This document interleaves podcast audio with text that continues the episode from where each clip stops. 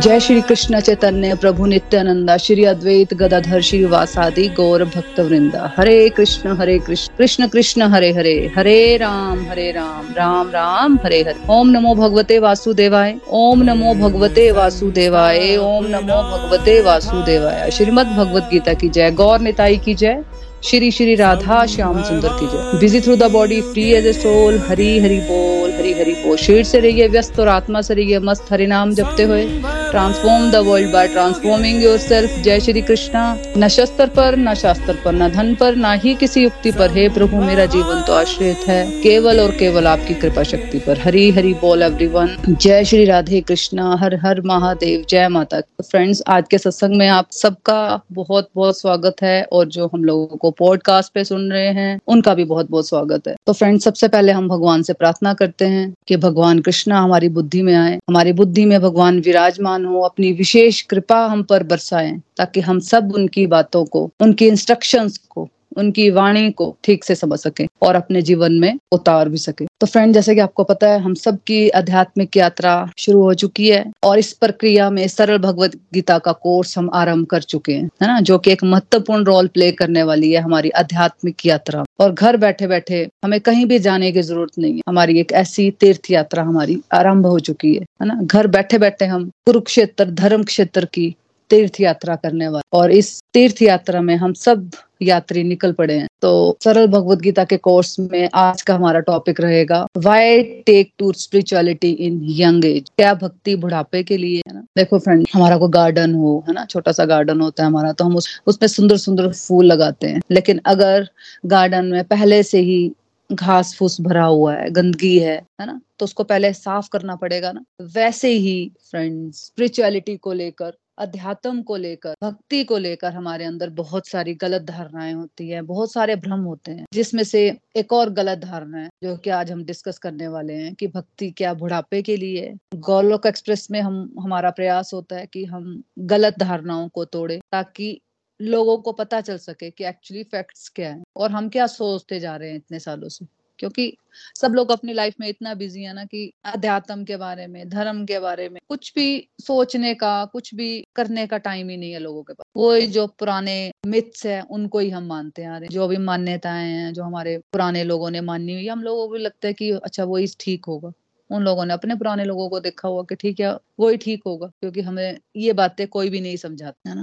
हम अपने फ्रेंड्स या अपने रिलेटिव्स को ही बोले ना कि चलो यार, देखो सत्संग कर लेते हैं, भगवत गीता पढ़ते हैं, बहुत मज़ा आता है, बहुत आनंद आता है, तुम भी ज्वाइन कर लो। तो उसका क्या रिस्पॉन्स आता है? या तुम किन चक्रों में पड़ गई हुई हो, है ना? कल हमने किया था कि एक टॉपिक किया था ना हमने, एक मिसकनसेप्शन की भक्ति के लिए तो समय ही नहीं है ना? कुछ लोग बोलते हैं भक्ति के लिए तो समय नहीं है, और जो हमारा टॉपिक आज है, उसमें कुछ लोग बोलते हैं कि नहीं नहीं, ये तो बुढ़ापे के लिए होता है यार, तुम किन चक्रों में पड़ गई हो, है ना? लेकिन हमें ये सोचना है फ्रेंड्स कि जब हम पैदा होते हैं तो क्या हमें गारंटी होती है कि हमें कितना जीना है? क्या हम नाइन्टी ईयर्स या हंड्रेड ईयर्स जी पाएँगे, है ना? क्या गारंटी दी हुई है हमें किसी ने, है ना? हो सकता है लोगों के पास गारंटी पेपर हो, उनकी उम्र सौ साल, दो सौ साल होती होगी, लेकिन हमारे पास कोई गारंटी पेपर नहीं है फ्रेंड्स है ना? तो पहले तो हमें अपनी गलत धारणा को तोड़ना है, भक्ति को लेकर हमारी बहुत सारी मिसकनसेप्शन और साथ साथ में अपनी फैमिली और फ्रेंड्स को भी समझाना है। डेथ तो कभी भी हो सकती है। ज़रूरी नहीं है कि वो सौ वर्ष के बाद ही हो, कभी भी हो सकती है। यंग एज में, टीन एज में, सब सच है और सब कुछ सामने दिख रहा है, सब कुछ पता होता है, लेकिन आँखें बंद करके रखते हैं। हम अज्ञानता वाली, मूर्खता वाली बातें करते रहते हैं। सोचना ही नहीं चाहते इस तरफ़। हम अभी देखते हैं सोसाइटी में, है ना? तीस पैंतीस वर्ष की उम्र में ही कोई सुसाइड कर लेता है।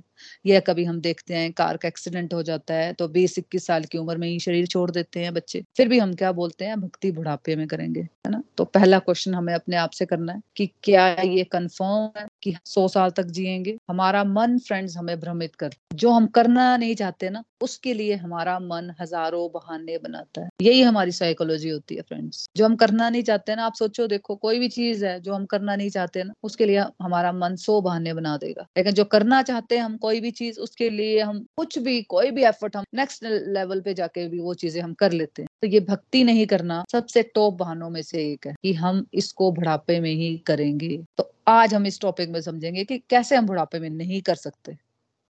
हम ये नहीं सोचते कि क्या हमारा जीवन सौ वर्ष तक होगा, इस बात की कोई गारंटी नहीं है। लेकिन ज़्यादातर लोगों की यही मेंटेलिटी होती है कि भक्ति हमें बुढ़ापे में करनी है। भगवत गीता, देख लो आप, भगवत गीता का अध्याय हम बुढ़ापे में पढ़ना अठारवा अध्याय, वो भी अठारवा अध्याय पढ़ना है और बुढ़ापे में पढ़ना अभी एक एग्ज़ाम्पल ही बताती हूँ मैं आपको। मेरे मदर इन लो की एक्सपायर हुए हैं, एक डेढ़ महीना हो गया। तो मैंने भी उनको बोला कि जैसे ये भगवत गीता पढ़ लो, एक दो महीने पहले बोलने शुरू हो गई थी तो नहीं हो सकता ना उस टाइम आपको मन भी नहीं होता और ना ही आप एफर्ट कर सकते हो इस एज मैं चाह रही थी, एक डेढ़ साल से मेरे मन में था कि मैं उनको पढ़ा पाऊँ, किसी तरह से पढ़ा पाऊँ। फ़ोन पे ही मैं चाहती थी उनको, मैंने एफर्ट भी किए, लेकिन वो बात ही नहीं बनी, है ना? और जब उनकी डेथ होने वाली थी तो जो मेरी देवरानी है मैंने उनको बोला था कि चलो आप अठारवा अध्याय लगा देना उनको। हाँ, वो लगाया हुआ था अठारवा अध्याय लेकिन क्या उनको समझ आया? उनको तो कोई बिल्कुल होश नहीं थी बिल्कुल बिल्कुल चुप हो गए थे वो कई दो तीन महीने से तो बिल्कुल ही शांत हो गए थे कोई बात नहीं करते थे कुछ नहीं करते थे। तो उनको भगवत गीता वैसे भी समझना फ्रेंड मुश्किल होती है है ना? वो पढ़नी ठीक है, वो जैसे किताबें पढ़ते हैं, हम वैसे पढ़नी वो तो वो कोई भी पढ़ लेता है कि सब लोग बोलते हैं, मैंने दो तीन बार पढ़ी है, दो तीन बार पढ़ी वो पढ़ना और जो यहाँ पे हम अध्ययन करते हैं, है ना? बहुत डिफरेंस होता है। हम भगवत गीता पढ़ते नहीं, हम कोशिश करते हैं उसको अपनी लाइफ में इम्प्लीमेंट करें। एक एक श्लोक को एक एक वर्ड को हम चाहते हैं कि हम उसको मतलब उसकी डेप्थ में जाएँ और उसको जिए। क्या कह रहे हैं है ना? तो ये एग्ज़ाम्पल तो मेरा फ्रेश फ्रेश है कि बिल्कुल वो, हमें पता भी नहीं होता कि इस टाइम जब हम बोलते हैं ना कि जब डेथ बेड पे उसको अठारवा अध्याय सुना दो, है ना?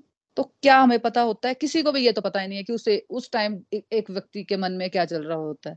उसको होश भी होती है। आप छोटा सा एग्ज़ाम्पल ही ले लो। मान लो हमें खाना बनाने नहीं आता। तो क्या हम डेथ बेड पे सीख सकते हैं खाना बनाना? कि चलो अब खाना बनाना सिखाती हूँ मैं आपको। अब तो लास्ट टाइम है, हमें तो खाना बनाना सीखना चाहिए। क्या सीख सकते हैं हम? एक छोटी सी बात है ये कि खाना बनाना सीखना हमें बड़ा डेथ बेड पे सीख सकते हैं। तो हम भगवत गीता हम चाहते हैं। अपने अपने जो ग्रंथ है, अपने वैदिक ग्रंथ है, हम चाहते हैं कि हम हमारा डेथ हो, उस वक्त हमें कोई सुनाई जाए। अरे ये हमारे मिथ है कि उस वक्त ये कुछ काम करेगी। तो आप अर्जुन का एग्ज़ाम्पल भगवान कृष्ण ने सुनाई ना अर्जुन को? तो बहुत ही यंग एज में, हमसे भी बहुत यंग एज में था, जब उसको भगवत गीता सुनाई गई ताकि उसको भगवत गीता इसलिए सुनाई गई, ताकि वो अपने कर्म सही डायरेक्शन में कर सके, जो वो, उसने जो डिप्रेस हो गया था, जो वो कंफ्यूज हो गया हुआ था, उससे बाहर आ सके, अपने डिप्रेशन से बाहर आ और अपने जीवन को, अपने डिसीज़न को राइट right वे में ले सके। इसलिए उसको भगवत गीता सुनाई गई ना ना कि डेथ बेड पे कोई फ़ायदा होता है इसका फ्रेंड्स है ना? जब मुँह में दांत ना हो, पेट में आंत ना हो आँखों में धुंधला धुंधला दिखाई देने लग पड़े, है ना? तभी तो शायद हमारा असली फोकस शुरू होता होगा। कब होता है हमारा? बहुत ज़्यादा फोकस कब फोकस्ड होते हैं फ्रेंड्स हम? सोचो कभी, जब हमें बहुत सारी बातें दुनियादारी की पता चल जाती है है ना? थोड़ी पच्चीस तीस पैंतीस साल की एज में, या फिर बहुत यंग एज में हमारा ज़्यादा फोकस हो, जब हम दुनियादारी की ज़्यादा बातें नहीं होती पता, अगर हम पढ़ रहे हैं तो पढ़ रहे हैं, खेल रहे हैं तो खेल रहे हैं, है ना? जैसा जैसे जैसे हमारी एज होती जाती है फ्रेंड्स हमारा फोकस हमारे, हमारा जो मेमोरी है, वो कम होती जाती मृत्यु के हम कब निकट है फ्रेंड्स क्या बुढ़ापे में? क्या कोई ये गारंटी ले सकता है कि अपनी लाइफ में कि मैं बूढ़ी होकर ही मरूँगी? मैं अपनी पर्सनल बात करूँ तो मेरी कोई गारंटी नहीं है कि मैं बूढ़ी होकर ही मरूँगी, है? कब क्या होगा? कुछ पता नहीं है। देखो, एक बड़ी इंटरेस्टिंग स्टडी आई थी पब्लिश भी हुई थी ये, है ना? कि एक पूरी फैमिली कैसे आधे घंटे में खत्म हो गया आप लोगों ने न्यूज़ भी सुनी होगी, बड़ी न्यूज़ भी ये फ़ेमस हुई थी कैसे एक पूरी फैमिली एक आधे घंटे में खत्म होगी। क्या हुआ था? एक व्यक्ति, वो पालक होता है ना, पालक का साग वो लेके आया। पालक के उस गुच्छे के अंदर ना कोबरे का एक छोटा सा बच्चा था, उस बंडल के अंदर। तो वो उन्होंने जो पालक है ना, वो फ्रिज के अंदर रख दी और फ्रिज के अंदर कोबरे का वो बच्चा पालक से बाहर निकला, बाहर निकल वो, निकल कर वो दही के अंदर से घूमा, है ना? दही के नीचे गया वो, ऊपर से दही नॉर्मल है है ना? वो दही के ऊपर गया और नीचे गिर गया वो, दही से, दही ऊपर से नॉर्मल है, लेकिन जब वो मरा तो वो जो जहर है ना, वो दही में फैल। और ये दही है, ये जो घर की मदर थी, उन्होंने सबको दिया। पैक भी किया, बच्चों को और पति को भी दिया। जब वो व्यक्ति अपने बच्चों को लेकर स्कूल जा रहे थे तो बच्चे ने कहा कि मेरी तबीयत खराब हो रही है, जिन्होंने घर, जिस बच्चे ने घर खाया होगा। तुरंत उसको हॉस्पिटल लेके गए। उसी वक्त वाइफ का भी मैसेज आ गया कि मेरी तबीयत भी खराब हो रही है। तो डॉक्टर ने भी उस वक्त बताया कि बच्चा तो डेथ होगी बच्चे की। जब व्यक्ति घर पहुँचा तो वाइफ की भी डेथ होगी, है ना? और उस व्यक्ति के अंदर भी जहर था। है ना? वो घर तक तो पहुँच गया, लेकिन उसके अंदर कोई स्ट्रेंथ नहीं थी। तो उसकी भी डेथ होगी तो पूरी फैमिली आधे घंटे के अंदर खत्म हो एक और एग्ज़ाम्पल से हम समझते हैं इसको।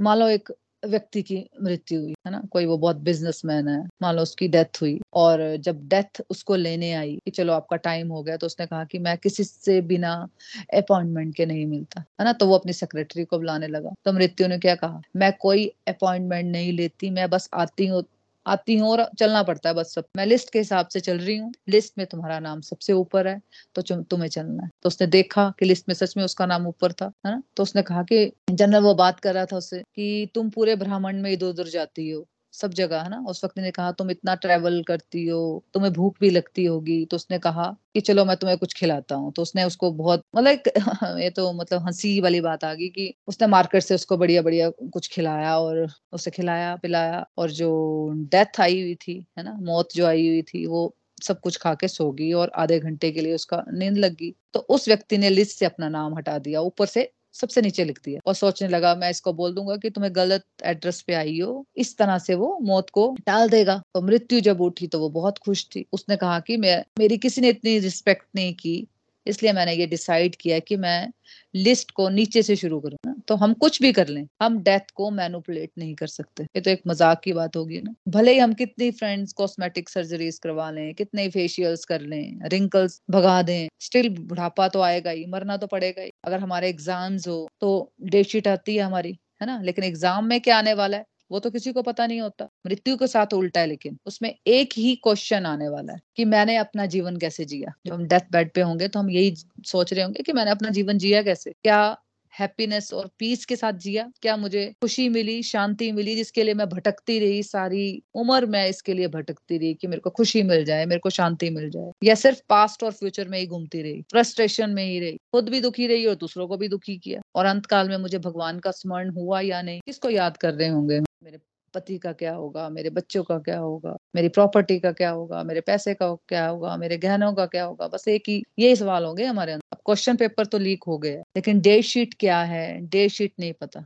ये सरप्राइज़ टेस्ट है फ्रेंड्स ये कभी भी हो सकता है। आज से पचास साल बाद, आज से पच्चीस साल बाद हो सकता है हम सौ साल भी जी लें।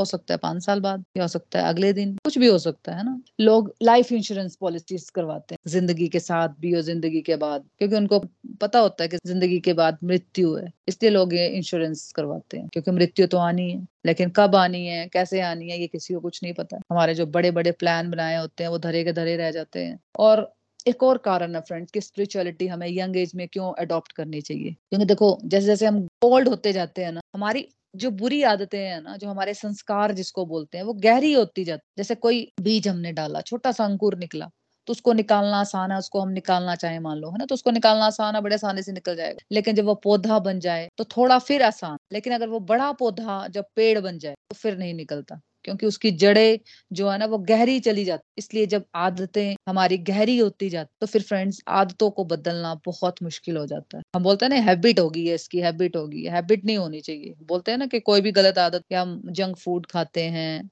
या कोई स्मोकिंग करता है तो हम कहते हैं ना कि उसको आदत हो गई है ऐसे करने की। कभी कभी तो चलो ठीक है जंक फ़ूड खा लिया महीने में एक बार, कभी कुछ खा लिया, पंद्रह दिन में एक बार। लेकिन हैबिट ही हो जाए कि रोज ही खाने तो उसको बदलना बहुत मुश्किल हो जाता है फ्रेंड्स एक और एग्ज़ाम्पल हम इसको समझते हैं। देखो, एक समय, एक स्टोरी है अकबर बीरबल की, है ना? तो एक समय ना, अकबर ने बीरबल को बोला कि क्या ऐसा हो जाता है कि जब कोई सिक्सटी सेवेंटी ईयर्स का हो जाए तो वो भक्त बन जाता है। ऐसा होता होगा। तो बीरबल ने कहा, नहीं, जहाँ पना, भले ही कोई कितना ही बूढ़ा हो जाए, लेकिन इच्छाएँ हमेशा जवान रहे। तो अकबर ने कहा, ऐसे कैसे? ऐसा नहीं होता होगा। जब कोई बूढ़ा हो जाता होगा तो इच्छाएँ जवान कैसे रहेंगी? तो बीरबल ने कहा, आपको मैं प्रैक्टिकल डेमोन्स्ट्रेशन दे देता हूँ, है ना? तो उसने कहा बीरबल ने, कि आपके साम्राज्य में एक व्यक्ति की डेथ होने वाली, डेथ बेड पे है वो, है ना? कभी वो अपने शरीर को छोड़ देगा। चलो उससे मिलकर आते हैं। लेकिन एक शर्त है कि आप अपनी जो यंग डॉटर है, उसको भी लेकर चलोगे। तो अकबर मान जाता है।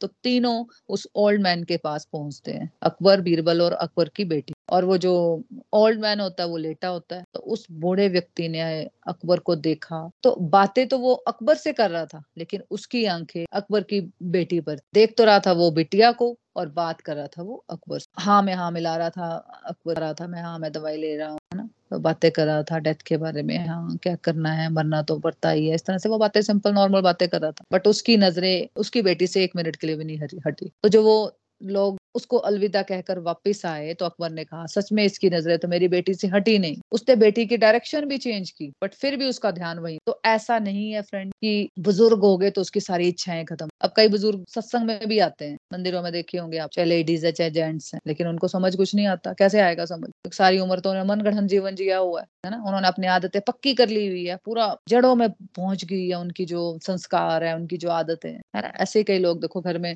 टीवी देख रहे होते हैं तो उनको लगता है कि उनको बहुत सारा ज्ञान हो गया। क्योंकि वो, वहाँ पे बहुत सारे चैनल्स आते हैं ना? वो चैनल्स को दबाते रहते हैं, एक में आ रहा होता है। कोई मान लो गौतम बुद्धा के बारे में कुछ टीचिंग्स चल रही हैं, कहीं पे वाहे गुरु जी के कोई चैनल लगा हुआ है, उनका, उनकी लर्निंग चली हुई है है ना? और कोई चैनल ऐसे हैं जहाँ पे गौ माता के बारे में बताया जा रहा है है ना? वो चैनल चल रहा है, और अगला चैनल में मान लो, भगवत गीता की चर्चा हो रही है, किसी में भागवतम की चर्चा हो रही है है ना? तो उसमें बात कर रहे होते हैं, वो, कोई भी श्लोक पढ़ रहे होंगे, है ना? भगवत गीता के श्लोकों के बारे में बात हो रही है तो क्या समझ आता है लोगों को वो, है ना? सुन तो सब कुछ रहे हैं, लेकिन उसका मतलब उनको कुछ पता नहीं है। जो बोलते हैं ना भगवत गीता हमने पढ़ी है तीन चार बार तो ये वही मतलब है, बस सुन, पढ़ ली है, रट्टा रटाया, वो पढ़ ली है, लेकिन उसका मतलब कुछ पता नहीं। और जो कुछ पूछे किसका क्या मतलब है? इस श्लोक का क्या मतलब है?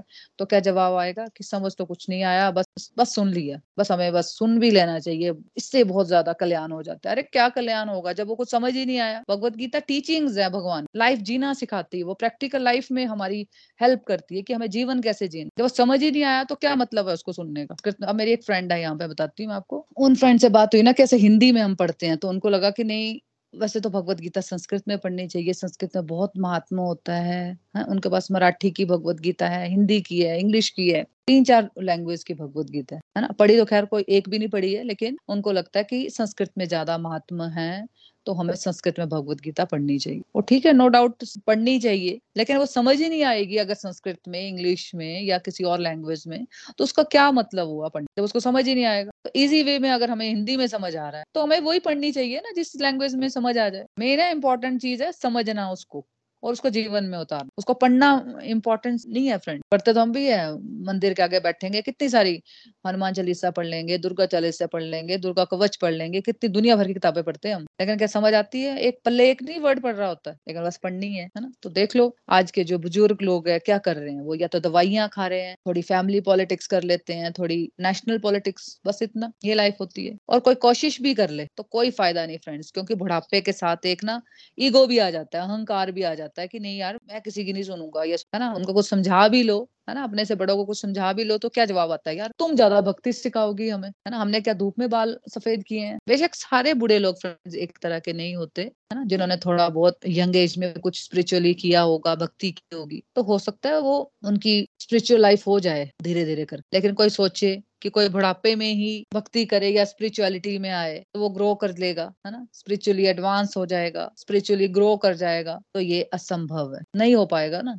नहीं हो पाए। हम अपने पे सोच के देखें हमें अपने अंदर सारे जवाब मिलते हैं फ्रेंड्स हम खुद से जब क्वेश्चन पर करें कि क्या हम कर पाएँगे हम दूसरे से एक्सपेक्ट करते हैं। हेलो है ना? तो हमारे पास कई एग्जाम्पल्स हो क्योंकि बुढ़ापे में इतनी जड़ हो जाती है ना चीज़ें। हमारी बुद्धि मतलब इतनी जड़ हो जाती है ना कि सिंपल चीज़ें भी समझ नहीं आती। यंग एज में बहुत ईजी है अपनी नेगेटिव हैबिट्स को चेंज करना। एक अच्छी हैबिट को बनाना। हम बच्चों में पॉजिटिव हैबिट्स जल्दी देखते हैं ना।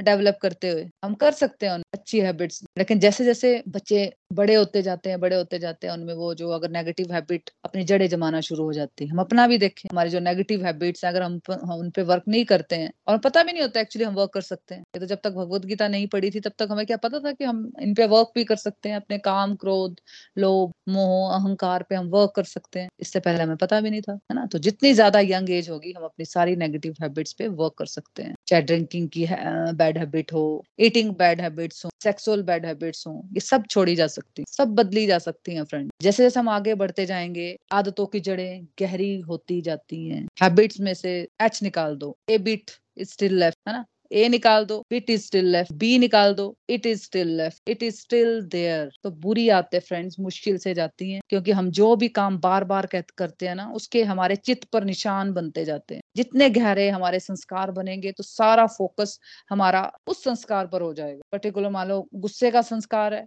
हर वक्त गुस्सा ही करते रहेंगे अगर हम बार बार बार बार बार बार उसका गहरा संस्कार बन जाता है, उसको हम बहुत टाइम लगता है, हो तो जाता है चेंज लेकिन टाइम लगता है जैसे जैसे हमारी एज बढ़ती जाती है टाइम लगता है उन संस्कारों को छोड़ने में, है ना? तो इसलिए अगर आदतों को बदलना है फ्रेंड्स तो ये राइट टाइम है। इस समय विल पावर भी होती है, और एक और कारण हमें यंग एज में क्यों करना चाहिए? क्योंकि यंग एज में हमारे अंदर लर्निंग एप्टीट्यूड होती रिस्पॉन्सिबिलिटीज कम होती है, फालतू दुनियादारी की बातें अंदर कम होती हैं। अगर कोई यंग एज में शुरू कर दे, एक बच्चे को और कोई काम नहीं होता, उसको सिर्फ़ पढ़ना और पास होना लेकिन जैसे जैसे हम ग्रो करते हैं लाइफ में आगे बढ़ते हैं लाइफ कॉम्प्लिकेटेड होना शुरू हो जाती है। जितना ज़्यादा लाइफ कॉम्प्लिकेटेड होती जाएगी, उतना ज़्यादा आपको स्पिरिचुअलिटी में एंगेज करना मुश्किल होता जाएगा। है ना? क्योंकि लाइफ की रिस्पॉन्सिबिलिटीज आपको लगेगा, यार, मैं कैसे निकालू टाइम ग्रो होने के लिए या भक्ति में कैसे मैं आगे बढ़ू? मेरे पास तो टाइम ही नहीं है। मुझे बच्चों को देखना है मेरे मेरी ज्वाइंट फैमिली है, या मेरे को ही सारा कुछ मैनेज करना पड़ता है, या मैं जॉब करती हूँ।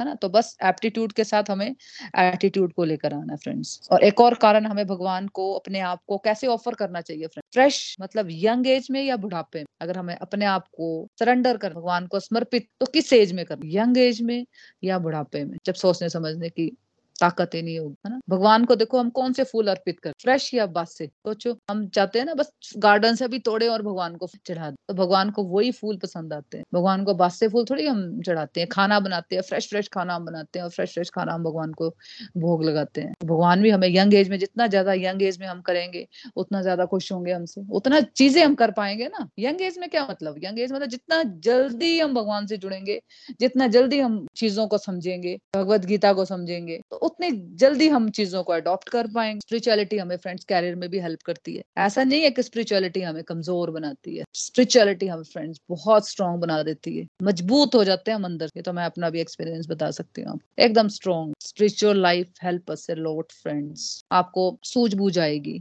और लाइफ में प्रॉब्लम्स आती भी हैं तो हम उन प्रॉब्लम्स को कैसे लांग जाते हैं, हमें पता ही नहीं चलता। कब वो निकल जाती है तो हमें पता, बाद में पता चलता है, यार, कितनी बड़ी प्रॉब्लम थी यार। जब उसमें से निकल रहे होते हैं तो पता ही नहीं किस शक्ति ने हमें पकड़ा होता है। क्यों? बिकॉज़ ऑफ़ कृष्णा कॉन्शियसनेस ये आपकी इंटेलिजेंस को, आपकी बुद्धि को एक नए लेवल पर लेकर जाएगी friend and from that level you see life with wisdom with intelligence because of Krishna consciousness ये फ़ायदा है फ्रेंड जिसकी चेतना जिसकी कॉन्शियसनेस लोअर लेवल पर होती है ना उसको ना अपनी लाइफ की छोटी छोटी प्रॉब्लम भी बहुत बड़ी लगती है पहाड़ लगती है। आपने देखा होगा ना अपने आसपास ऐसे लोग होते हैं छोटी छोटी बातें होती है छोटी छोटी बातें भी उनको बहुत पहाड़ लगता है। लेकिन जो स्पिरिचुअली थोड़ा सा ग्रो होता है व्यक्ति उसकी बातें डिफरेंट लेवल की होंगी। उन, उनकी बातें ऐसी होती ही नहीं है उनको छोटी बातें लगती ही नहीं है। उनको पता होता है दुनिया में क्या क्या चल रहा है। लोगों के पास खाने को पैसे नहीं होते भाई है ना? अब मैं आपको अपनी एक बात बताती हूँ मेरी हेल्पर है है ना?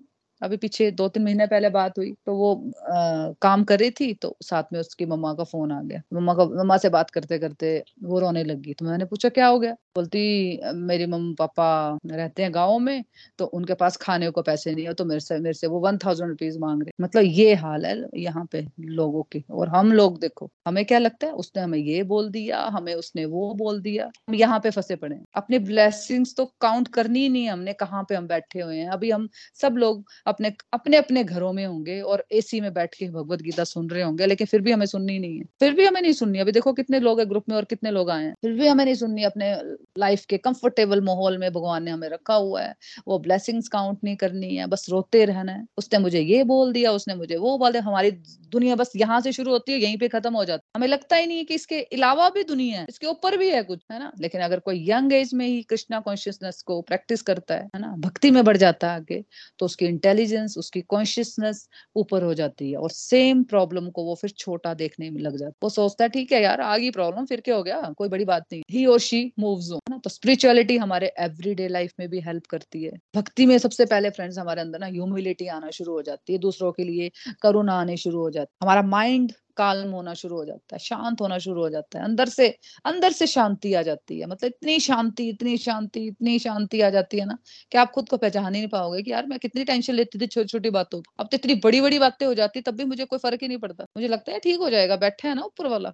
इतना ज़्यादा विश्वास हो जाता है। आप उसको, आप परमात्मा को कहीं ढूँढने की ज़रूरत नहीं पड़ेगा। आपको लगेगा, वो मेरे साथ ही तो है। हर वक्त मेरे को इतनी बड़ी बड़ी प्रॉब्लम से उन्होंने खींच लिया। अब तो क्या छोटी सी प्रॉब्लम है मेरे जीवन में आई हुई। वो भी चली जाएगी। हमारी ईगो कम होना शुरू हो जाएगी, है ना? और ईगो कम होगी तो ऑटोमेटिक है कि हमारे रिलेशन सबसे अच्छे बनना शुरू हो जाएँगे। आज घरों में ऑफ़िस में, हमारे कन्फ्लिक्ट के कारण हमारे ईगो ही तो है। तो सबसे ज़्यादा हमारा ईगो पे वर्क होता है। टूटते जाते हैं हम, टूटते जाते हैं। जैसे हम कृष्णा कॉन्शियसनेस में आते हैं ना फ्रेंड्स बस यही काम होता है हमारा। अपनी कमियाँ नज़र आने शुरू होती है पहले। सबसे पहले हमें हमारी कमियों पे वर्क होता है। बाहर की दुनिया से भीतर की दुनिया में हम प्रवेश कर जाते हैं। जो बाहर सब कुछ दिखता रहता है ना, हमें इतना कुछ इतना कुछ इतना कुछ जो भरा हुआ वो निकलता जाएगा।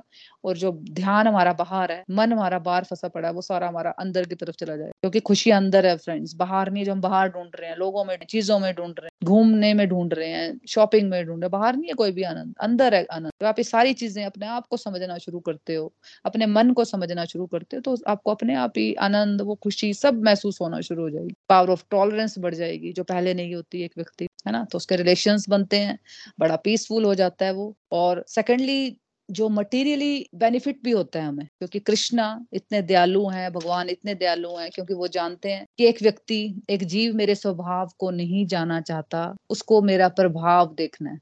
भगवान को भी पता होता है कि लोग भी मेरे बारे में नहीं जानना चाहते, मेरे प्रभाव को देखना चाहते। तो प्रभु पहले जीव को अपना प्रभाव ही दिखाते, बाद में स्वभाव। तो पहले मटेरियल बेनिफिट भी होगा।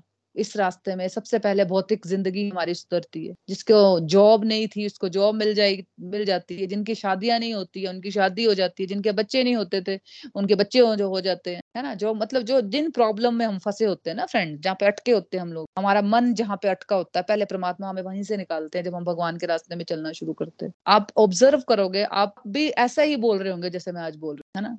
उनको पैसा चाहिए तो उनको पैसा मिलता है प्रमोशंस चाहिए तो उनको प्रमोशंस मिलती है। और फिर भगवान धीरे धीरे फिर अपना स्वभाव दिखाए, है ना? वो दिखाएँगे कि मैं ऐसा हूँ तो तुम कैसा हो? तुम भी ऐसे बनो जैसे मैं हूँ। तो ये सबसे बड़ा फ़ायदा हम कहीं ना कहीं फ्रेंड्स परमानेंट हैप्पीनेस को ही ढूंढ रहे हैं और वो हैप्पीनेस हमें स्पिरिचुअलिटी में ही मिलती है, अध्यात्म में ही मिलती है फ्रेंड्स और दूसरा एग्ज़ाम्पल हमने, महाभारत तो हमने सब देखी है है ना?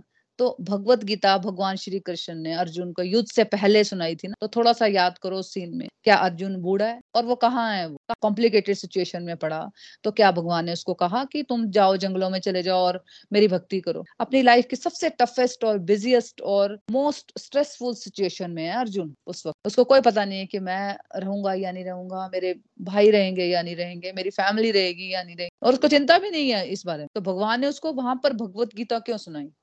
अगर वो ये मैसेज देना चाहते हैं कि भगवत गीता बुढ़ापे के लिए है, फिर तो उन्हें किसी बूढ़े इंसान को सुनानी चाहिए थी ना। ये हमने पकड़ा नहीं ये बात, बस ये सुन ली, पता नहीं किसकी बात सुनी हुई हमने, पता नहीं सदियों से कि भगवत गीता अठारहवा अध्याय हमें डेथ बेड पे सुनाना चाहिए या सुनना चाहिए। तो क्यों उन्हें वहाँ पे सुनाई? इसका मतलब ये है फ्रेंड्स की लाइफ में चाहे जितने भी हम बिज़ी हो जाए, कितनी भी स्ट्रेसफुल सिचुएशन में हो, हम हो कितनी भी लाइफ स्ट्रगलफुल क्यों लेकिन अगर हम भगवान की शरण लेंगे, भगवान की बातें सुनेंगे, भगवान की खुशी के लिए अपने सारे कर्म करना शुरू करेंगे तो हमारी सारी लाइफ पीस और हैप्पीनेस से हो और फिर हम भी अपनी लाइफ के कुरुक्षेत्र में। जैसे कि महाभारत के युद्ध में भी पता है ना, आपको फिर अर्जुन ही जीता था। तो हम भी अपनी लाइफ के कुरुक्षेत्र में, हर एक ड्यूटी में हम सक्सेसफुल हो पाए। तो फ्रेंड्स भक्ति हमें अभी से स्टार्ट कर देनी है। जो भी एज है हमारे। फ्रेंड्स यंग एज में ही राइट टाइम है है ना? तो हमें यही सोचना है, अभी नहीं तो फिर कभी नहीं। इस बात को हमें फॉलो करना और ये चॉइस हमें ही लेनी है। श्रीमद भगवत गीता की जय। हरे कृष्ण हरे कृष्ण कृष्ण कृष्ण, हरे हरे। हरे राम हरे राम राम राम, हरे। घर घर मंदिर, हर मन मंदिर। एवरीवन हरी बोल तो फ्रेंड्स अब रिव्यूज़ की तरफ़ बढ़ते हैं कि आज के सत्संग से आपने क्या सीखा? या आपके कोई एक्सपीरियंसेस है तो आप शेयर कर सकते हो। हरी बोल हरी हरी हरी हरी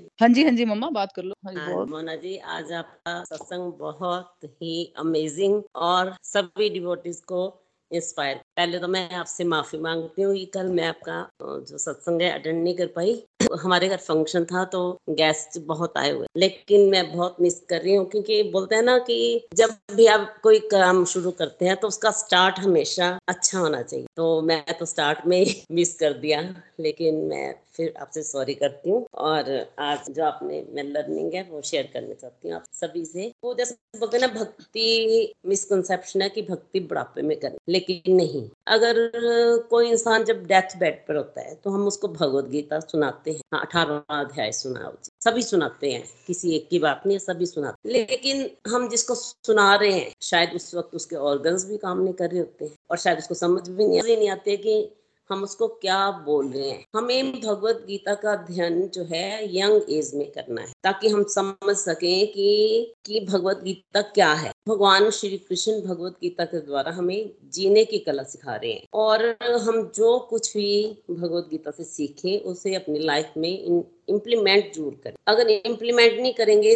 तो फिर उसका भी कोई फ़ायदा नहीं। मैं अपनी बात करूँ तो मैं भी बहुत लेट हूँ। लेकिन जैसे बोलते हैं ना, देर आए, दुरुस्त आए। तो चलो, अभी लेट आए, लेकिन फिर भी बहुत कुछ सीखने को मिला और बहुत कुछ अपनी लाइफ में मैंने इम्प्लीमेंट करने की कोशिश हमें अपनी ड्यूटी इसमें सिखाया गया कि हमें अपनी हर ड्यूटी को ऐसे करना है कि ये ड्यूटी हमें परमात्मा ने दी है और हम अपने हर कर्म को भक्ति भाव से करें और निष्काम भाव से। और स्पिरिचुअलिटी के जो पी, फोर पिलर्स है उसको भी अपनी लाइफ में ज़रूर उतार। अब जैसे यंग एज में भक्ति करेंगे तो हमें हर जगह हर क्षण परमात्मा की प्रेजेंस फील होगी। और जहाँ जैसे अब हम मैं भी भगवत गीता का अध्ययन करती हूँ तो अब हम कहीं भी जाते हैं कहीं भी जैसे लेडीज़ बैठती हैं तो पहले होता था गॉसिप करते हैं।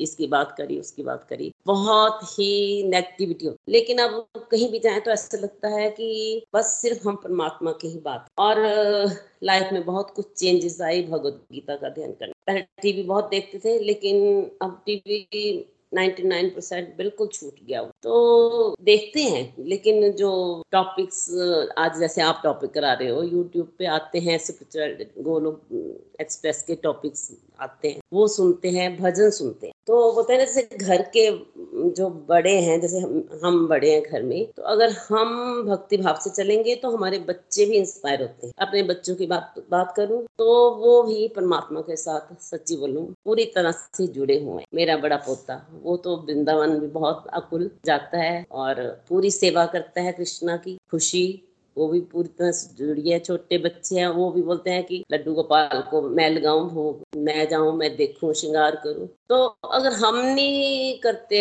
ये चीज़ें भगवत गीता का अध्ययन, मैं नहीं करती, मैं अपनी बात कर रही हूँ कि मैं नहीं करती तो मैंने ही कुछ नहीं करना था तो मैं बच्चों को क्या सीख, हम सब करने लगे, मैं करती हूँ, मेरी बेटियाँ करती हैं तो बच्चे भी उससे इंस्पायर हुए, घर का माहौल भी चेंज हो जाता है, और पहले मेरे को लगता था कि मैं अपनी ड्यूटी बड़ी अच्छी तरह से कर रही हूँ तो मैं, मेरे को भक्ति करने की ज़रूरत नहीं लेकिन जब भगवत गीता का अध्ययन किया तो लगा कि नहीं, भक्ति का अर्थ है कि हमें 24 घंटे परमात्मा के साथ जुड़े रहना और भगवान को अपने फैमिली मेंबर की तरह ही ट्रीट करना। परमात्मा का हमें हर टाइम थैंक्स करना है कि उन्होंने हमें कुछ अच्छा कर्म करने के काबिल बनाया। तो ये सारी चीज़ें भगवत गीता का अध्ययन करने से हमारे अंदर डेवलप हुई। मतलब ये नहीं है कि अब मैं बोलूँ कि मैं अभी अभी भी नहीं कर सकती, क्योंकि मैं अब ये बोल सकती हूँ कि मैं अब यंग नहीं हूँ, लेकिन मैं बोलूँ कि मेरे को अभी बहुत ड्यूटीज़ हैं घर। ये तो कभी नहीं खत्म होंगी। ये तो मरते दम तक इंसान की ड्यूटीज़ कभी खत्म नहीं होती। लेकिन हमें साथ साथ परमात्मा को अपने साथ रखना है। हर वक्त परमात्मा को अपनी बुद्धि में बिठाना है कि ताकि हम कुछ अच्छे कर्म करें। किसी की, पहले सेवा का कुछ पता नहीं होता था कि सेवा क्या चीज़। ये सब कुछ हमें भगवत गीता का अध्ययन करने से, भक्ति के रास्ते पर चलने से ही हमारे अंदर ट्वेल्थ हुई। और मैं सभी को बोलती हूँ कि जो भी भगवत गीता का अध्ययन ज़िंदगी में ज़रूर एक बार करे और ये कोई ना सोचे कि हम जब बुढ़ापे में आएँगे तभी भगवत गीता का अध्ययन हरी हरी बोल जी हरी हरी। हरी बोल हरी हरी बोल। Thank you so much mamma. बहुत ही ब्यूटीफुली आपने पूरे टॉपिक को अच्छे से समराइज कर दिया। और वैसे तो मटेरियली जैसे कि ये मेरी मम्मा है और मैं उनकी बेटी हूँ जो नए डिवोटीज है उनको बता रही हूँ। तो मटेरियली तो मैंने ही आ, मैंने सीखा है सब कुछ अपनी मम्मा से लेकिन भगवान ने पता नहीं क्या सोच के भगवत गीता मुझे बोला पढ़ाने के लिए तो मैं मुझे लगता है नहीं सच में पढ़ा रही हूँ, मुझे हमेशा यही लगता है कि मैं पढ़ रही हूँ, मैं पढ़ रही हूँ साथ में अपनी फ्रेंड्स को, अपनी सिस्टर्स को गाइड करना, चलो मैं कर सकती हूँ तो करना चाहिए, है ना? जो भी हम अच्छा कुछ कर सकते हैं तो करना चाहिए हमें। तो उसमें कहीं ना कहीं मेरी अपनी हेल्प होती है इन चीज़ों से। और जैसे कि उमा ने कहा कि सच में अगर हम भक्ति से जुड़ते हैं स्पिरिचुअलिटी लाइफ में आती है तो सबसे पहले ना घर का वातावरण अच्छा होने शुरू होता है ना? मतलब जो हमारे रिलेशन हैं, वो अच्छे बनते हैं, जो हमारे बच्चे हैं, वो अच्छे सही राह पे चलते हैं, जो वो बोलते हैं ना बच्चे हमारा, हम जो बोलते हैं वो नहीं, बच्चे अडॉप्ट कर, हम जो कर रहे होते हैं, बच्चे वो देख, बच्चे वो बहुत सूक्ष्म तरीके से वो देख रहे होते हैं ऑब्ज़र्व कर रहे होते हैं हमारा बिहेवियर है ना? और जैसे हम पहले गुस्से में बात करते थे, है ना? जैसे भक्ति में कर, चलते हैं हमें तो हमें रियलाइज़ हो जाता है, नहीं यार, मेरे को अपना वॉल्यूम नीचे रखना चाहिए, मुझे गुस्सा नहीं करना चाहिए, मेरे को बच्चे के साथ थोड़ा आराम से बात करना है ना, घर में अच्छा मोल रखना है ताकि बच्चों को एक अच्छा एनवायरमेंट मिल पाए, है ना, बच्चे अच्छी तरह से पढ़ पाए, बच्चे भी तभी पढ़ पाएँगे ना जब उनको अच्छा एनवायरमेंट मिले, है ना तो ये सब कैसे होता है। सारा भक्ति से ये सब भगवत गीता से हमने है ना? मैंने, मेरे जीवन में जब भगवत गीता आई, मैंने भी तभी सीखा, ये सब जो स्पिरिचुअलिटी आपके जीवन में आई, भगवत गीता के थ्रू आई सब चीज़ें मेरे जीवन में। तो बहुत कुछ सीखते हैं फ्रेंड्स है ना? जो मम्मा बोल रहे हैं, जो मैं बोल रही हूँ, ये सब बातें आप भी बोल रहे हो। इसके लिए एक ही प्रॉमिस आपको परमात्मा से करना है कि मुझे नित्य निरंतर चल बिना किसी तर्क वितर्क के मुझे श्रद्धा और विश्वास के जिस भी भगवान पे आप विश्वास करते हो उस पर विश्वास रखो और नित्य निरंतर बस चलते रहो thank you so much mamma हाँ जी कोई और है जो अपनी लर्निंग शेयर करना चाहता है फ्रेंड्स हरी बोल। हरी हरी बोल। हाँ जी ममता जी आप बात कर लो। हरी बोल। Thank you Mona ji. आज का सत्संग बहुत ही अच्छा टॉपिक था कि जब मैं जुड़ी थी पहले भग, आप भगवत गीता पढ़ने के लिए सत्संग के माध्यम से तो मेरा भी यही मित था कि अभी तो मेरा समय नहीं है। मुझे आज भी वो वर्डिंग अपनी याद है मोना जी। जब भी अब दो साल हमारी तीसरी स्टार्ट हो रही है रीडिंग भगवत गीता की तो सच में तब के टाइम में और अब के टाइम में मैं देखती हूँ तो मैंने क्या बोल दिया था? हम तो अब लगता है कि हम कितनी लेट हो गए हैं, कितनी लेट हो गए ये बातें हमने पहले सीखी होती तो हमारी लाइफ और शायद अच्छी हो जाती। जो हम अभी अभी अच्छी, अभी भी है और अच्छी करने बेटर करने की कोशिश कर रहे हैं, बहुत अच्छी करने की कोशिश रही ताकि हम अपने बच्चों को भक्ति के माध्यम से सिखा सकें कुछ। क्योंकि अब मैं कई बार छोटे बच्चे वाले जो है, मेरी भाभियाँ हैं, कई जुड़ी है इस सत्संग के माध्यम से, उनको बोलती हूँ, आपको तो अपॉर्चुनिटी मिली है कि आप सीख रहे हो तो आप अपने बच्चों को भी सिखा पा रहे हो। नो डाउट कि मैं भी अपने बच्चों को कुछ ऐसी बातें सिखा पा रही हूँ टच वुड कि क्योंकि वो इस सत्संग के माध्यम से ही हो पाया। पहले जो बातें हम करते थे, किसी से सुन ले, अब एक लॉजिक होता है एक बात को समझाने का, बच्चे क्वेश्चन करते हैं, उसको हम आंसर अच्छी तरह कर पाते हैं, ये सब भगवत गीता के पढ़ने से ही हुआ है। नहीं तो अगर मैं ये आज भी नहीं पढ़ रही होती तो अभी मेरा मतलब कहीं ना कहीं अटकी होती और किसी बात को लेके जैसे हम रहते हैं, ये बात रो रहे होते हैं, ये बात हमारी, ये ऐसी नहीं हो रही ऐसी नहीं हो रही, फिर भगवान जी को ब्लेम करना। तो टच वुड इस सत्संग का माध्यम से आपका बहुत बहुत धन्यवाद करती हूँ कि आपके माध्यम से आपने हमें इतना अच्छा इस सत्संग में इतनी अच्छी बातें सिखाई कि हम मतलब लाइफ जीने का सही मायने सीख पाए कि लाइफ कैसे जी जाती है भगवदगीता पढ़ने के पढ़ने से। भगवदगीता को हम पढ़ रहे हैं और, और जी भी रहे हैं अपनी लाइफ में। मतलब जो भी बातें हम सुनते हैं डेली रूटीन में सत्संग तो उनको इम्प्लीमेंट भी कर रहे हैं। कोई भी काम करते हैं तो हमें आगे का रास्ता भी सही और क्या गलत है जब हम आपने ही हमें सिखाया है जब हम सही काम करते हैं तो हमें किसी बात का डर नहीं होता।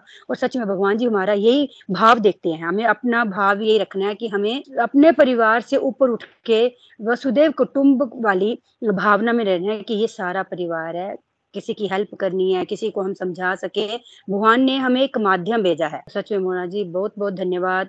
भजन गाना भी इस मैंने सत्संग के माध्यम से ही सीखा, क्योंकि फ्रेंड्स जब मैं पहले भजन गाती थी, मेरा मतलब अभी भी मैं नहीं बोलती कि मैं परफेक्ट हूँ, पर फिर भी मुझे लगता है कि नहीं, आज मैं अपने भाव भजन के द्वारा जो अपने प्रकट कर सकती हूँ भगवान के लिए, कई बातें होती हैं हम अंदर से सोचते, कुछ हम बोल, बोला नहीं जाता।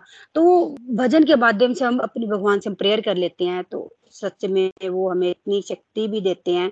हम अपनी प्रॉब्लम्स को जैसे भगवत गीता में अर्जुन की प्रॉब्लम तो इतनी बड़ी थी, हम उनके आगे तो हमारी प्रॉब्लम रेत के कण के बराबर भी नहीं है और हम अपनी प्रॉब्लम्स को इतनी बड़ी ऐसे बना लेते हैं, पता नहीं हाय, पता नहीं कितनी बड़ी प्रॉब्लम हो गई तो सच में बहुत बहुत धन्यवाद मोना जी, सत्संग के माध्यम से हम ये सब सीख पा रहे हैं। हरी हरी बोल, हरी हरी। हरी हरी बोल, हरी हरी बोल। Thank you so much Mamta ji, अपना ब्यूटीफुल रिव्यू देने के लिए। और जो आज का टॉपिक था, सच में जब मेरी बात आपसे, आपका फ़ोन आया, जब 2020 में जब हमने सत्संग स्टार्ट किया फ्रेंड्स तो मैं, नीना जी और ममता जी, ये तीन लोग थे। मेरे हस्बैंड, चार चार लोग थे, चार लोगों से ये जर्नी हमारी स्टार्ट हुई तो जब नीना जी ने ममता जी को कॉल किया कि ऐसे हम सत्संग स्टार्ट करने वाले वाले हैं तो ममता जी आप ज्वाइन करोगे? तो ममता जी ने बोला हाँ मैं ज्वाइन करूँगी। तो फिर ममता जी का मुझे कॉल आ जाता है तो ममता जी का मुझे पहला क्वेश्चन यही होता है कि मोना जी ये टाइम तो बहुत अर्ली है, इतने बूढ़े थोड़ी हो गए हैं कि हम कैसे ये सब चीज़ें हम थोड़ी, हमारे लिए थोड़ी है, भक्ति बुढ़ापे के लिए। तो ये वर्ड थे। तो मेरे को सच में, मेरे को जब मैं ये मीट पढ़े ना जब मैंने गोलोक एक्सप्रेस में तो मुझे लगता था ऐसे कौन लोग होते होंगे कि भाई ऐसे कौन बोलता होगा कि भक्ति अभी नहीं करनी, बुढ़ापे में करनी। लेकिन सच में ये चीज़ें, ये होती हैं। कई लोगों का ये मिथ होते हैं। कईयों को लगता है मेरे पास समय नहीं है है ना? तो कईयों को लगता है कि भक्ति बुढ़ापे के लिए कि मेरे पास तो अभी तो मैं, बस मुझे घूमना है है ना? शॉपिंग करनी है या मुझे बस खाना पीना सोना, बस ये लाइफ होती है।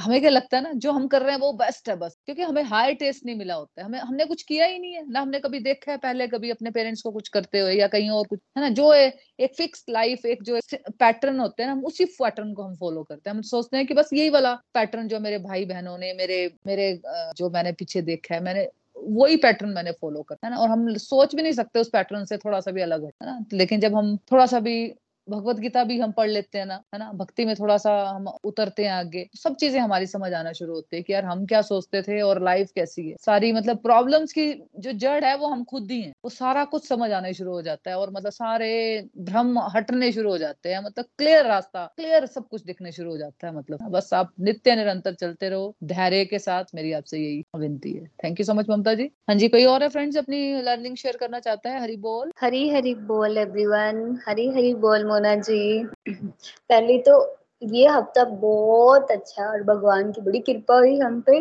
जो फिर से सत्संग स्टार्ट हो गया और जी, जो आज टॉपिक चल रहा है या कल चला या उसके लास्ट टाइम चला, इतने अच्छे टॉपिक आ रहे हैं कि हमें डेली लाइफ में इसकी ज़रूरत है। सत्संग, आप पहले भी कहते थे, चलो फ्रेंड्स अगर सत्संग छूट भी गया ना तो आप ये सब मत छोड़ना, अपनी स्पिरिचुअल जर्नी कंटिन्यू रखना। रखते तो थे बट मैं हमेशा कहती थी, हमें पुश की ज़रूरत है। करा हमने सब कुछ।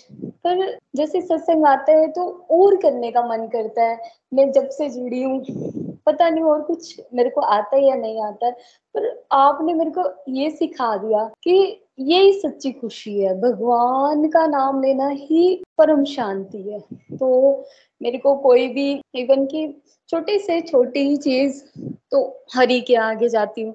तो भगवान के प्रेजेंट ऐसे महसूस होती है मतलब उसी टाइम ऐसे कुछ होता है कि भगवान जी हैं, कोई भी चीज़, इतनी इतनी, पहले मैं अपना बताती थी, मैं बहुत जब सत्संग से जुड़ी थी तो मैं बहुत डिप्रेशन में थी। तो आपके सत्संग से मेरे को इतना रिलीफ हुआ आज मेरे को कुछ भी हालात हो जाए तो मैं डोलती नहीं हूँ, मैं स्टेबल रहती हूँ। ये सब आपके माध्यम से सीखा है मैंने, श्रीमद भागवत गीता से सीखा तो है, कृष्णा से बट आपसे सीखा। आप जिस तरीके से हमें समझाते हो ना गाइड करते हो, वो उसके लिए वर्ड नहीं है। Thanks thanks a lot Mona di और मैं बताऊँ, मेरी ज़िंदगी का ये जो सत्संग है या भगवान से जुड़ना ये लेसन है ना, ये अध्याय है, ये मैं रोज पढ़ना चाहती हूँ, हर टाइम यही सबसे अच्छा मुझे नहीं लगता इसके बाद भी कोई सुख है और इसके पहले भी कोई सुख। तो हमेशा की तरह आज का सत्संग भी इतना अच्छा था, बड़ा मज़ा आया सुन के। थैंक यू दी हरी हरी बोल। हरी हरी बोल, हरी हरी बोल। Thank you thank you so much Kiran ji. Finally मैंने आपकी आवाज़ सुनी आज तीसरे दिन।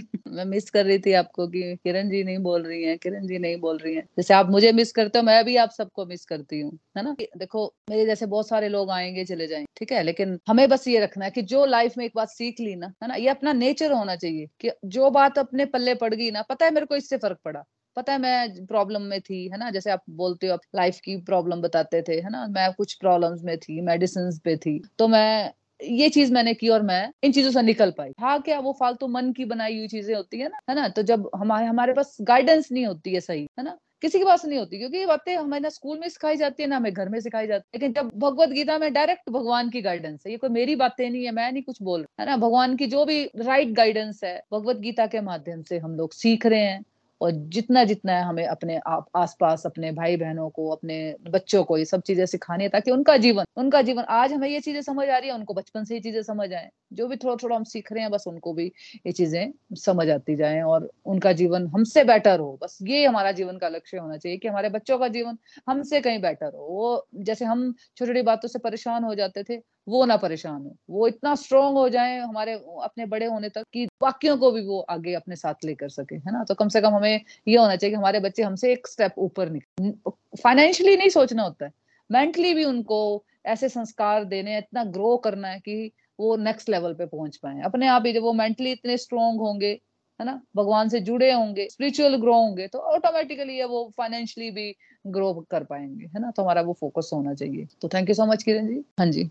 तो कोई और है फ्रेंड्स जो अपनी बात रखना चाहता है फ्रेंड्स हरी बोल। हरी बोल। हरी हरी हरी हरी हाँ जी। हाँ जी ईशा जी कर लो बात हरी बोल। जी। पहले तो मैं सबको कॉन्ग्रेट्स कर रही हूँ कि आज हम कितनी देर के बाद फिर से जुड़े हैं और मैं तो फ़र्स्ट डे आज मेरा फ़र्स्ट डे है। पिछले दो दिन से मुझे लग रहा था कि मेरा ज्वाइन नहीं हो पा रहा। मुझे लग रहा था शायद कृष्णा मुझसे नाराज़ है, शायद मुझसे कोई गलती होगी हुई है, शायद इस वजह से पता नहीं मैं जुड़ूँगी, नहीं जुड़ूँगी। लेकिन जब फाइनली शाम को मेरा जुड़ा तो मुझे थोड़ा सा चैन आया। थैंक यू और जो आपका सत्संग है, आपकी जो मैं शुरू से कहती हूँ कि जो आप जिस तरह से आप समझाते हो, हमें बताते हो एक एक चीज़ को, वो ऐसे होता है कि जैसे स्टोर हो जाता है ना माइंड में जब भी ऐसी सिचुएशन आती है, कुछ ऐसे प्रॉब्लम कुछ भी आती है तो वो चीज़ माइंड में ऐसे रिकॉर्ड हो गया तो वो रिपीट हो रहा है उसका ऑडियो चल रहा होता है। इतना अच्छे से आप चीज़ को समझा देते हो और ये जो श्रीमद भागवत गीता का जो चल, वहाँ पढ़ाते हो, जो भी कराते हो आप, इसका ये हमारे एक लाइफ में एक एक एक एक चीज़ को हम निखारते हैं, निखरता है। हमारे अंदर का सारी गंदगी निकल के हमें निखार के अच्छे से एक और मुकाम पे लेके जाती है श्रीमद भागवत गीता कि लाइफ को एक सही ट्रैक पे लाना है तो हमें ये कंपल्सरी है कि इसको हम पढ़े। बट वो वो आगे के पहले भी हम जीते थे ज़िंदगी बट ये सुनने से, समझने से जो चीज़ अब हम जिस जगह पर अब हम हैं, पहले नहीं थे। और thanks to you thanks to भगवान जी कि आपने इतने अच्छे से हमें हमें समझा इस काबिल भगवान जी ने, और आपने इतने अच्छे से हमें समझाया, आपसे मिलाया। थैंक यू और जो आपने टॉपिक बताया कि आज का, कि हमें श्रीमद भागवत गीता कैसे जल्दी करनी चाहिए या लेट वृद्ध अवस्था में करनी चाहिए।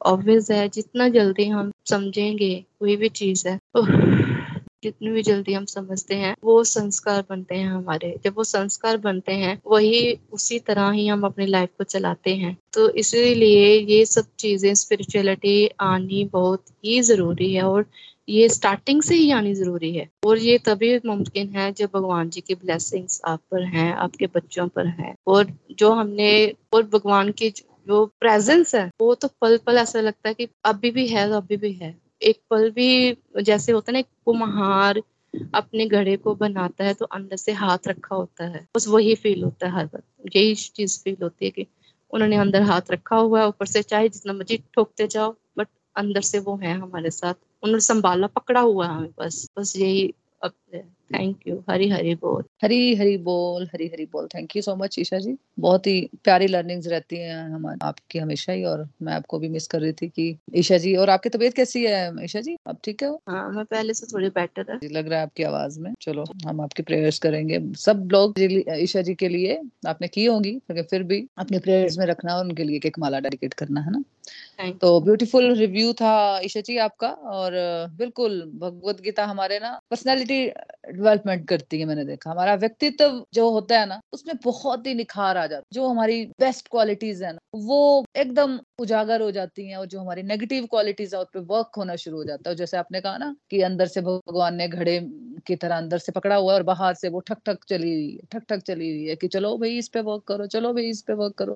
अगर लाइफ अच्छी चाहते हो लाइफ चाहते हो कि तुम्हें खुशियाँ हो लाइफ मेरी अच्छी हो है ना? ज़िंदगी में मेरे पीस हो हैप्पीनेस हो तो चलो, अपने सेल्फ इम्प्रूवमेंट पे फोकस करो, है ना? तो हम लोग क्या करते हैं? हमें चाहिए तो सब कुछ, लेकिन करना कुछ नहीं है है ना? तो वो नहीं होगा। भगवत गीता में हमें टूटते चलना है बस। जो वो पढ़ा रहे हैं हमें, बस उस पे वर्क करना है। ये मेरी आवाज़ नहीं है फ्रेंड मेरी बातें नहीं, ये भगवान कृष्णा की डायरेक्ट इंस्ट्रक्शन हम सोचे कि नहीं ये ऐसा नहीं हो सकता। कुछ भी हम हमारा माइंड हमें बोल सकता ना नहीं नहीं पता नहीं भगवान कृष्ण भगवान थे या नहीं थे पता नहीं उन्होंने भगवत गीता सुनाई या नहीं सुनाई। तो कितने सारे हमारे तर्क चलते हैं ना तो इन सब तर्कों को छोड़ के जिस तभी मैं बोलती जिस भी भगवान पे आपको विश्वास है ना उनको माइंड में रखो और जो भी बातें हैं बस चुपचाप सुन के उनको इम्प्लीमेंट करना शुरू कर दो है ना। फिर देखो आप, आपकी लाइफ नेक्स्ट लेवल पे जाती है या नहीं जाती है अपने आप जाएगी जितना इतना आप वर्क करोगे मेन तो है कि आप वर्क करोगे तभी उसमें चेंजेस आएँगी है ना। आप बोलोगे कि सिर्फ़ सुनने से ही है। चलो, पहले सुनना भी ज़रूरी है, पहले तो सुनने के लिए टाइम बनाना भी ज़रूरी है। कई लोग तो सुनने तक ही नहीं आएँगे, है ना? सुनना नित्य, निरंतर, क्योंकि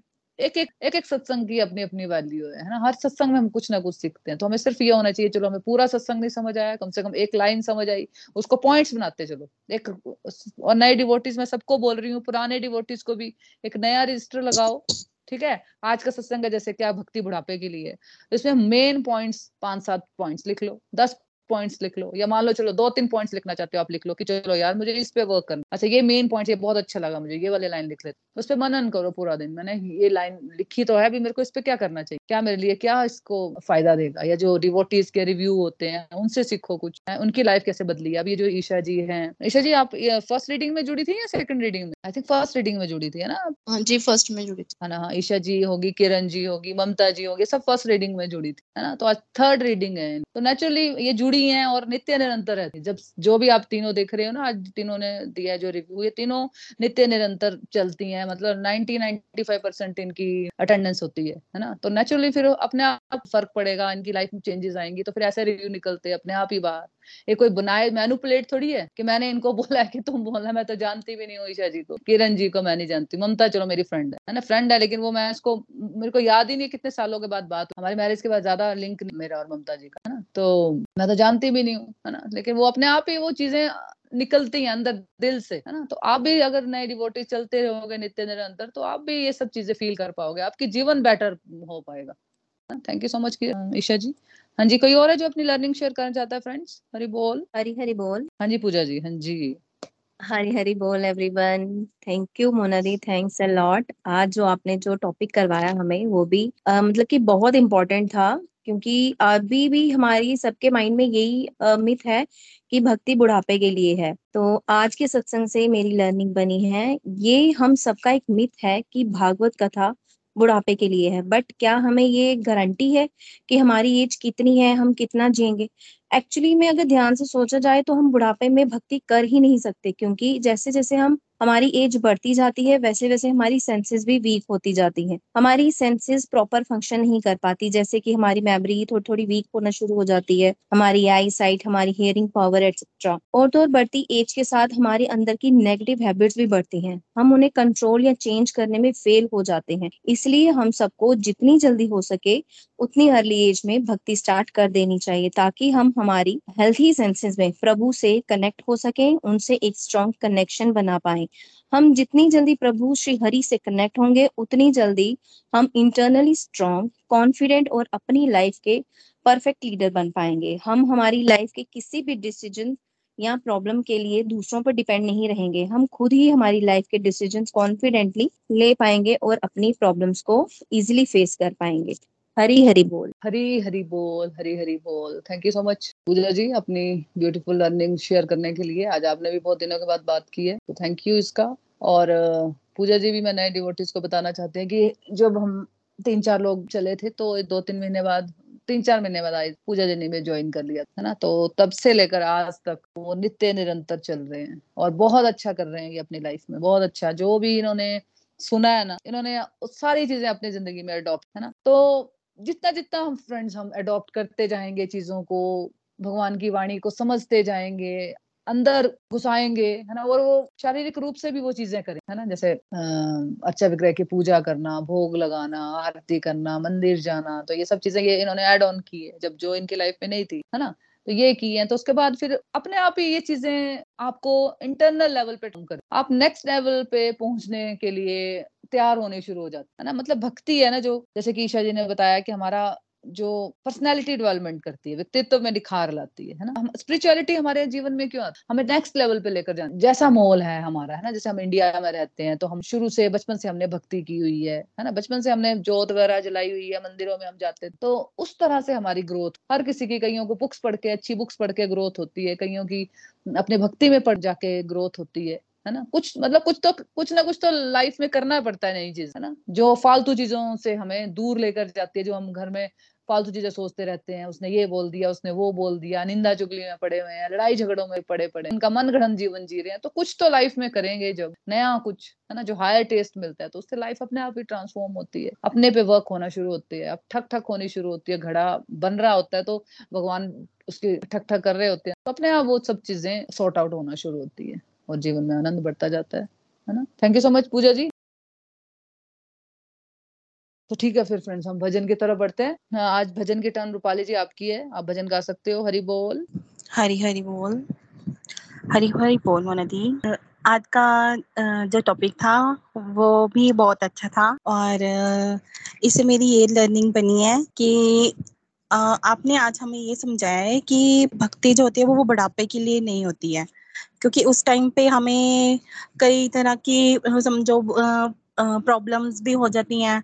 जैसे हमें कई बीमारियाँ लग जाती हैं या कोई मुश्किलें भी होती हैं और ये है कि हमें ये चीज़ अभी से ही सीखनी चाहिए कि आगे चल के हम अपना ध्यान भगवान जी की तरफ़ ज़्यादा से ज़्यादा जैसे उनके डेडिकेट कर सकते हैं।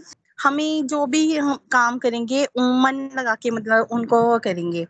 और बुढ़ापे के टाइम पे हमें ऐसे नहीं हो पाता वो चीज़ हमारी तो फिर हमें हम जैसे अभी ये जब जब ये भगवान जी की तरफ़ ज़्यादा जैसे ध्यान लगाएँगे तो इससे हमारे बच्चे भी जैसे सीखेंगे ये चीज़ें और और आगे चल के उनमें जैसे अच्छे संस्कार आएँगे, वो हमारे साथ जैसे अच्छा बिहेव करेंगे और बाकियों की हेल्प भी करेंगे। बस इतना ही कहना था। हरी हरी बोल। और जो आज का भजन है, वो राधा रानी के ऊपर है मेरा। और इसी से मैं शायद अपनी फीलिंग्स थोड़ी आप सबको बता सकूँ कि भगवान जी हमें क्या सिखाना चाहते हैं और हम, हमें क्या सीखना चाहिए अपने लाइफ में? हरी हरी बोल जी। राधे राधे राधे, श्री राधे राधे राधे राधे राधे राधे, श्री राधे राधे राधे। हे लाडली सुधली जे हमारी। हे श्याम प्यारी, हे राधा रानी। हे लाडली सुध लीजे हमारी, हे राधा रानी हे श्यामा प्यारी, हे लाडली सुध लीजे हमारी, हे राधा रानी हे श्यामा प्यारी, हे लाडली सुध लीजे हमारी। हे राधा रानी हे श्यामा प्यारी, कब होगी मो पे कृपा तुम्हारी? हे राधा रानी हे श्यामा प्यारी, कब होगी मो पे कृपा तुम्हारी? हे राधा रानी हे श्यामा प्यारी, हे लाडली सुधली जय हमारी। हे राधा रानी, हे श्यामा प्यारी, हो कृपा बरसाने वाली मेरी राधा रानी। हो कृपा बरसाने वा, मेरी राधा रानी, हो मेरी राधा रानी, मेरी श्यामा प्यारी। मेरी राधा रानी, मेरी श्यामा प्यारी, तेरे बिना कोई नहीं है मेरा। मुझे सहारा श्यामा जो तेरा। तेरे बिना न कोई नहीं है मेरा।